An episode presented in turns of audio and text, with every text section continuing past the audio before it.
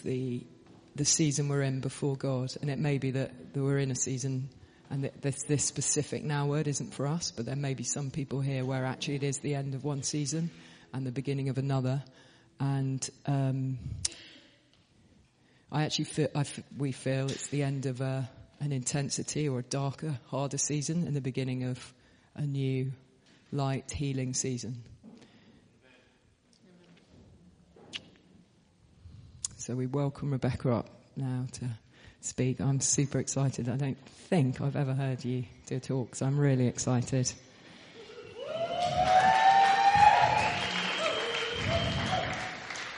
Um, the way to win at life, isn't that great?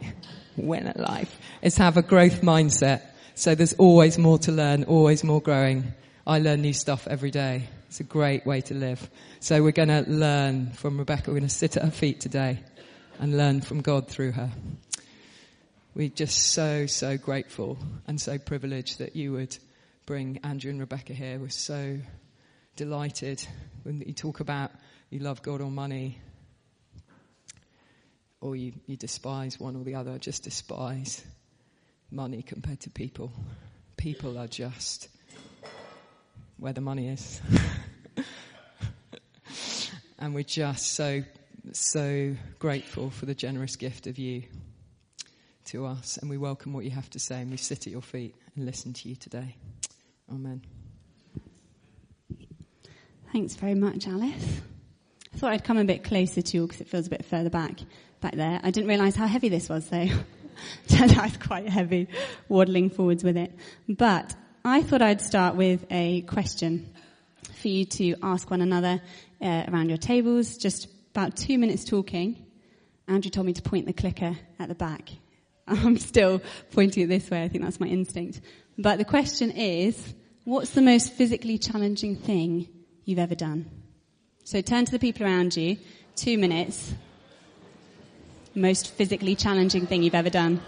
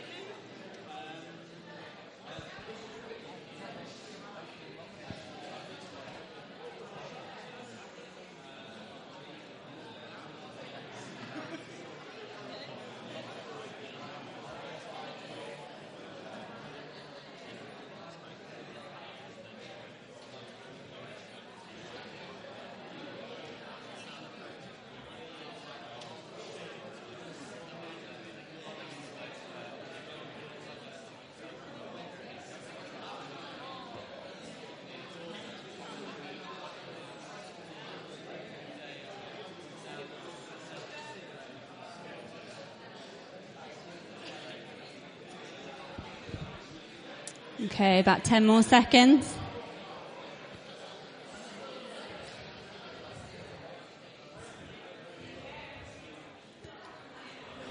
Ten more seconds.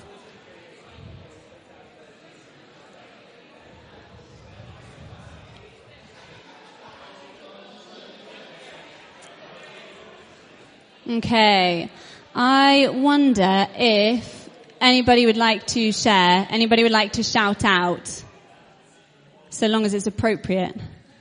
The most physically challenging thing you've ever done. Alice says having a baby. Yeah, Nat. Becoming a dad. Being a father. Nice. Yeah, Tanya. Going to a very high building. Oh, wow dressed as Santa, were you, when you threw yourself off that building? It's very dramatic. I like that. Okay, anyone else? One more. Yeah, Janet. My son, who now lives with me, he used to be working in Africa, and uh, so I always used to go and stay with him. Yeah. He was, we used to go and climb hills and mountains and. Yeah, kind of hiking. Great, I like that because you've got such a wonderful view. Yeah. It's amazing. Were you dressed as Santa? as you did it. no, not like Tanya. It's amazing, isn't it? The different physical challenges we've all, all done. Mine, I thought I would share mine at the beginning and, uh, it came to my head immediately when I thought about this question and it was a bike ride. And it was a bike ride on holiday and it was supposed to be, well it was, through this old railway line that had kind of turned into a cycle path and there were mountains and there were these big kind of um, mud banks and you kind of cycled through those and then you cycled through this dark tunnel and it was all very dramatic. And Andrew and I uh, were together and we hired bikes and we decided to, we weren't going to do the usual 12k cycle. That was too short for us. We would do the 60k cycle. I don't actually know if that's far because I haven't really done much cycling since, but for us it turned out to be very far. And the way out was stunning. Um, I actually looked up, I had a like holiday journal and I looked up what I'd written because I thought that would be quite amusing. And I'm quite a dramatic writer, so it started, oh, a day to arrival, all other days. dot, dot, dot, the day of the bike ride. and so we cycled out and it was beautiful and it was sunny and we enjoyed the views and we thought, oh, this is good fun. Apparently the last 6k was hard, but then we stopped, had lunch, recuperated, and we started cycling back. And what I didn't realize was that we'd been cycling with the wind.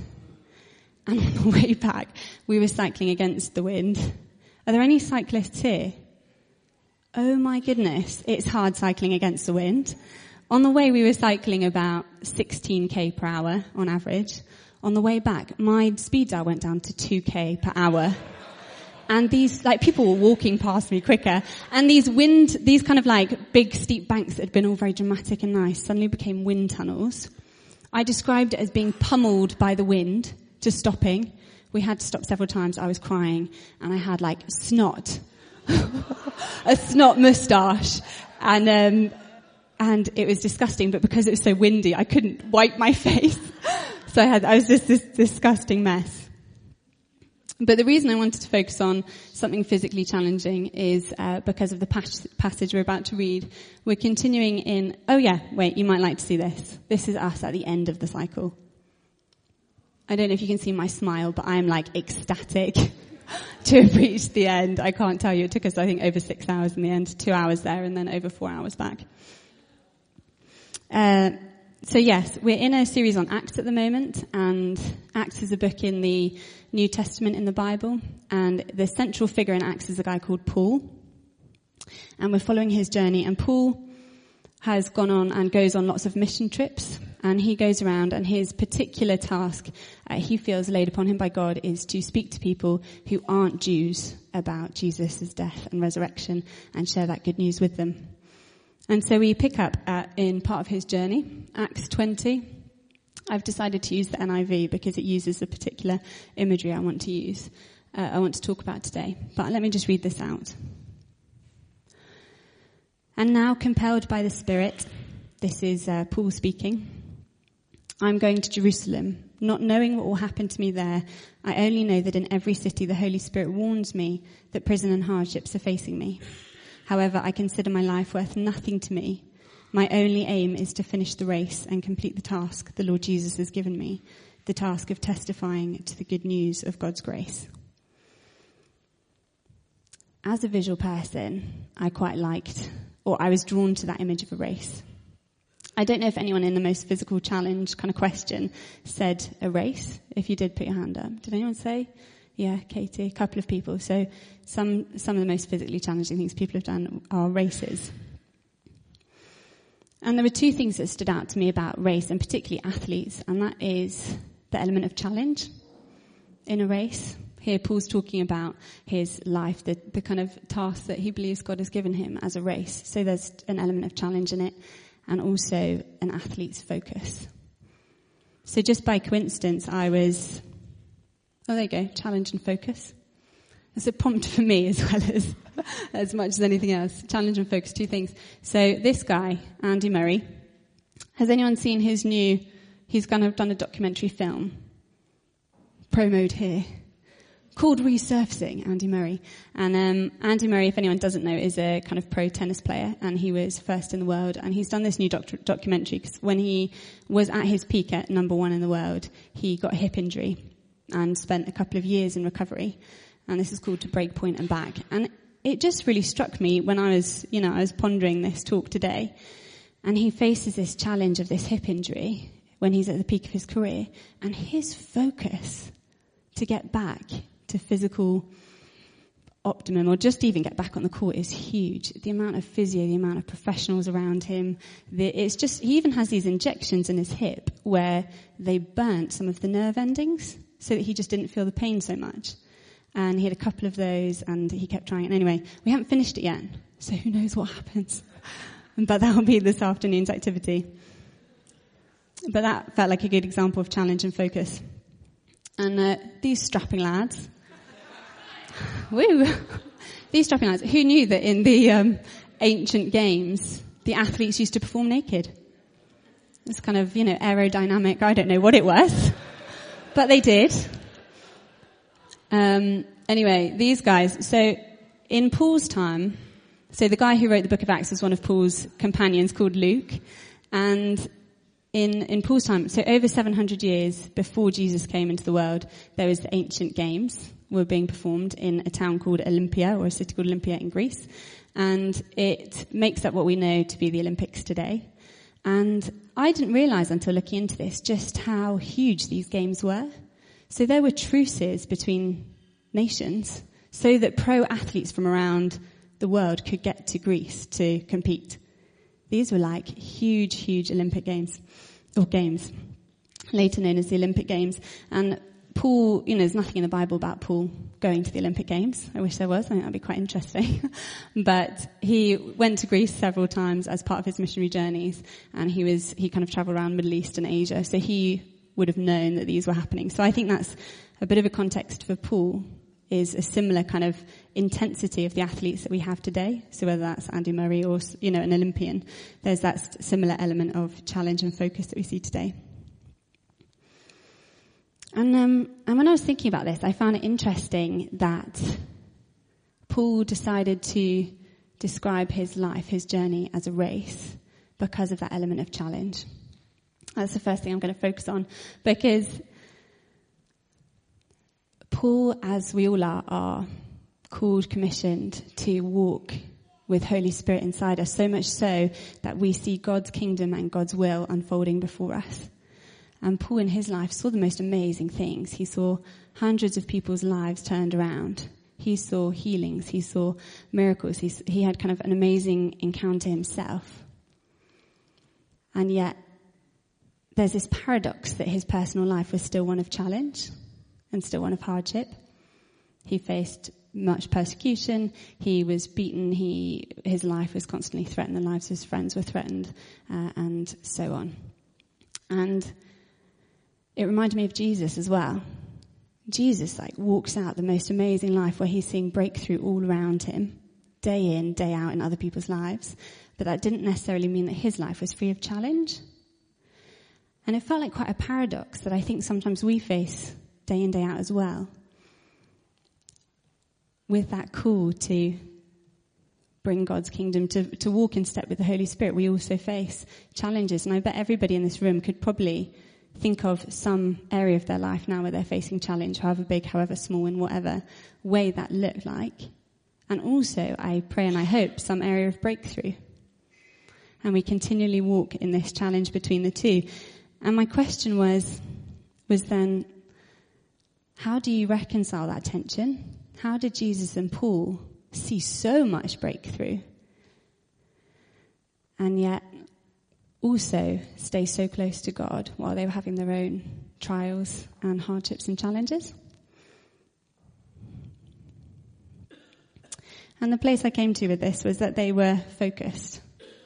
So there's that element of challenge, but they were focused on God and on their union with Holy Spirit, on their walking out with Him. And um, I'll talk a little bit in a minute about a story about my own experience of challenge, and it's not by any means, you know, on the spectrum of challenge. It, it feels quite minor. But in that, um, in that time of challenge, I felt God teach me about uh, response to challenge. because I'm not doing a talk on the theology of suffering. If I'm honest, that's, you know, it, I'm still trying to wrestle with God about that and doing reading up on that myself. Um, but I did feel like he taught me about my response. And I felt like he, I, I kind of realized that my faith in Jesus is dangerously hinged, is, is dangerously positioned if it's hinged primarily on what God does or doesn't do in my challenging circumstance as opposed to on who he is. I'll say that again. My, my faith is really dangerously positioned if it's hinged on, in the, in moments of challenge, if it's hinged on what he does or doesn't do for me as opposed to who he is. I think so often, um, we can seek God for resolution to circumstances in our timing, in our way.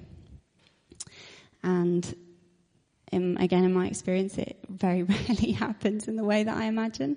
And I do believe God loves bringing breakthrough and, you know, so on. As I said, there's this tension. The kingdom of God's advancing, and yet we still face challenge. Jesus did, Paul did. Um, and that's an interesting place to sit. So a bit about my story. Um, I'll kind of try and whistle stop through it because I just don't want it to take up too much time. But about um, five years ago, four, four or five years ago, Jez will know this story well because I was working for him at the time. He's a great boss. My first day, my first day, let's not publicize this too much, but my first day, I was reading lots of policies and documents, but Jez was also like, hey, I've got a meeting in a minute. Can you just prayer cover the meeting? And uh, that was amazing. I didn't know work could look like that. So I want to honour you for that. Really thank you for teaching me about what it looked like to work in a business setting um, as a Christian. Okay, so my story. So about four or five years ago, I was um, diagnosed with something called a benign pituitary tumour. Um, and that's quite a mouthful, but it effectively means a benign brain tumour that um, grew on top of my hormone gland in my brain called the pituitary. And uh, it led to about six months of steep decline in health. And I reached a point where I was sent to the opticians to have my eyes tested. Uh, because they thought I might be, I might need glasses, basically. and, and so I went, I pootled off to the opticians, and during that time they found out that I'd lost about a third of my vision in each side of my eyes, like blinkers of a horse. And what's quite funny in hindsight was that I was starting to get a bit judgmental of drivers. Because, you know when you have the whole blind spot? And people would like casually like look over their shoulder to check their blind spot. And when I was driving, I had to like turn right round because I just couldn't see. And it was one of those funny moments where I thought everybody else was really blasé about something. But actually I realized that I was the one that was the odd one out. So funny things like that. But in all seriousness, they were kind of, um, it wasn't the nicest time and it was scary. There were a number of days where I didn't know what was wrong but I knew something was significantly wrong with my head, most likely. Um, and so it's kind of one of those dark times where you have questions. But it was also one of those times of challenge where I was like, okay, well, I can, I'm praying, obviously, but actually my faith can't depend on what God does or doesn't do here because I've heard stories of miraculous healing and also medical healing, but I've also heard stories where there hasn't been healing. And so my faith has to be based on Him. Well, that's anyway what I realised later on. Um, but the, I need to finish up that story because sometimes I leave it open-ended and people are like, what happened? um, and the good news is I, God was really present in that time and there were prophetic words and he felt really close. But um, I was admitted to hospital and had an MRI scan and then diagnosis and got medication because it's amazingly can be treated by medication. So the growth has now shrunk to an, a size that the consultants are happy with. It's no longer um, kind of pressing into my optic nerves, and so my vision has returned, which is really cool. But it was a bit of like, woohoo, um, a year's recovery or so because it was affecting my hormones. So I was a bit of a mad person for a while. Um, yeah, and then since then, so this is more recently now. Um, but in the past year, I've had a couple of episodes of what doctors have diagnosed as post-traumatic stress relating to that incident four or five years ago. And I've basically had symptoms that were similar to the ones I first experienced. And in my survival mode, my brain has told me it's something serious, but it's something more serious than it was last time. And so that's kind of built up this fear about, around health and, and my health. And so I was taking this to God uh, one day in worship, and that's kind of why I'm still on this journey about suffering and the theology behind it. But I was talking to him about my situation, and I had a picture of me in a boat in a storm, and I had a picture of Jesus walking towards me in a storm, which is also a story reflected in the Gospels and the books that talk about Jesus' life when Jesus walks towards the disciples in a boat in a storm. And he just said to me, Rebecca, fix your eyes on me. Fix your eyes on me. And it sounds really simple, but it's actually quite hard to do when you're in the middle of a storm. Storms make quite a lot of noise. And what's amazing then about this story in the in the Gospels in Matthew 14, it talks about just kind of paraphrase, but there's one disciple who says to Jesus, "If it's you, let me get out of the boat and walk towards you." A disciple called Peter. Jesus says, "Yeah, come," and the disciple starts walking out to him, and um, as soon as he takes his eyes off Jesus and looks at the winds and the waves, he starts to sink. And so that felt like it, it directly re- reflected what, what I felt God was saying to me. And then I found this. Sorry, I left the nudie men up there, didn't I? While I was telling my, my story, there were some naked men on the screen. So skipping forward, this is Jesus in the storm, much more appropriate for the story I was telling. and then this is uh, some passages from Hebrews. And the book of Hebrews, again, it's in the New Testament, and it was written by um, most likely kind of scholars, theologians think another one of Paul's companions. So Acts was written by a guy called Luke, and uh, Hebrews was probably written by Apollos or Barnabas, and uh, and so some others of Paul's companions. So I find it interesting that they use a similar image. So I'm going to read this out now. It says, therefore, since we're surrounded by such a great cloud of witnesses, let us throw off everything that hinders and the sin that so easily entangles, and let us run with perseverance the race marked out for us, fixing our eyes on Jesus, the pioneer and perfecter of our faith. For the joy set before him, he endured the cross, scorning its shame, and sat down at the right hand of the throne of God. Consider him who endured such opposition from sinners, so that you will not grow weary and lose heart. So again, we have that idea of challenge, that the race must be difficult because he has to persevere. You don't need to persevere if it's something easy. And again, we have that sense of focus. Fix your eyes on Jesus. And it talks about Jesus being the pioneer and perfecter of our faith. So going back to Jesus for a minute and his his hardship and trials, and um, going back to him as our example. I'm not saying that when we come across challenges, we kind of bury them and we just look to God and, you know, sometimes that's false.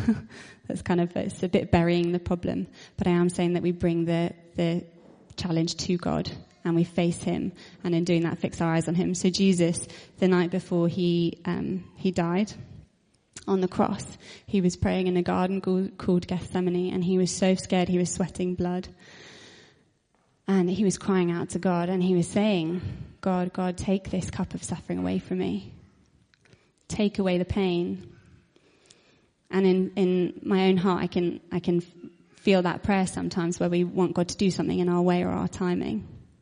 And yet Jesus comes to this amazing place of trust and release of control where he says, but not my will, but yours be done. There's something so humbling and so amazing uh, about that. And in fixing his eyes on God, it said, for the joy set before him, he endured the cross, which is one of the most crazy verses, I think, of scripture. For the joy set before him, he endured the cross. And I was thinking about that joy. And I, again, found it interesting that the, the sentence goes on to say, um, he scorned its shame and sat down at the right hand of the throne of God. There's something about in that moment in Gethsemane, he fixed his eyes on God and for the joy set before him. And I just, I can almost see there being a joy set before him of salvation of mankind and, and that kind of thing, but also simply of being like, I get to sit next to my dad. And that focus, um, that focus, focus on God, that he delighted in God for who God was over what God did or didn't do in that moment.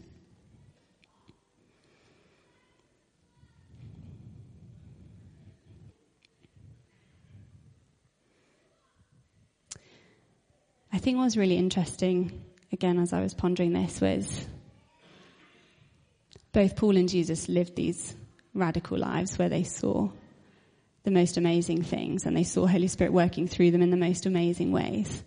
And they also faced challenges. For them, it was mainly persecution. And, and I think we should, you know, we are overcomers. So we, we want to be praying for breakthrough and going for breakthrough in, in areas of our life. But their, their faith wasn't dependent upon that. And I think their, their walk in union with the Spirit and their walk in union with God was actually what enabled them to both see the supernatural, see amazing breakthrough and transformations in people's lives, and also to keep their faith when they came across trials of, and suffering. It's kind of, I think the same plumb line running through them was their walk with God. Jesus, again, he's quoted in the Gospels saying, I only do the will of my Father. I only say what he tells me to say. He's so focused. He's so in union with God. And similarly, in the first passages we read, Paul um, is quoted saying, My only aim is to finish this race, to run this race.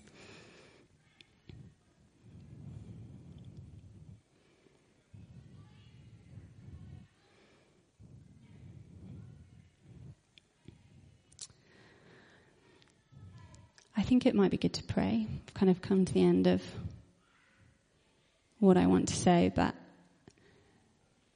the, the gist of it is fix our eyes on God. Fix our eyes on God for breakthrough, for the miraculous. Fix our eyes on God in times of challenge as well. Come to Him with our petitions, with our pleas, our requests, but don't pen Him into what He does with that. I'm going to invite us to stand.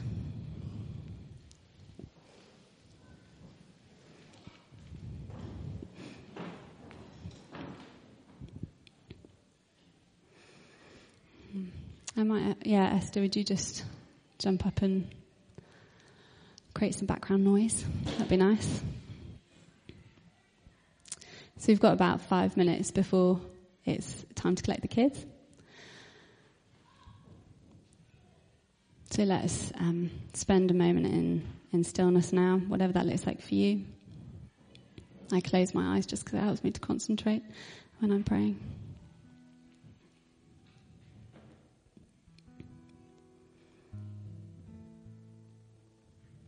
Lord God, we come before you now. We come before you just as we are.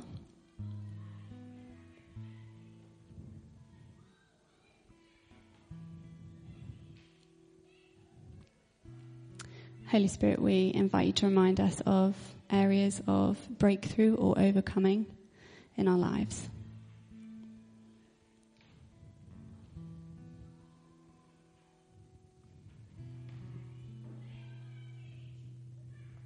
We praise you for them. We thank you for them.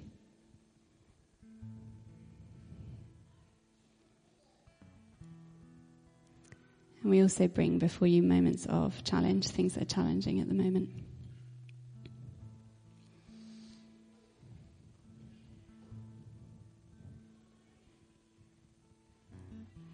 We put them before your feet.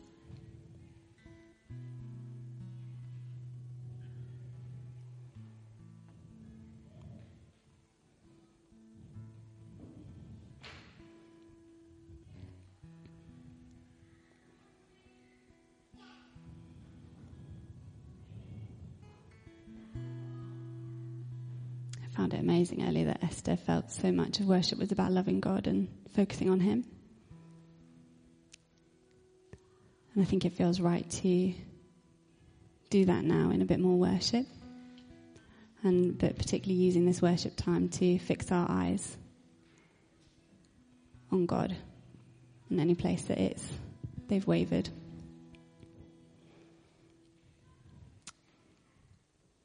if you'd like people to pray for you during the next bit of time, do um, grab people around you and ask them to pray for anything in particular. But otherwise, we're going to worship for a bit, and Alice will jump up when it's time to collect kids.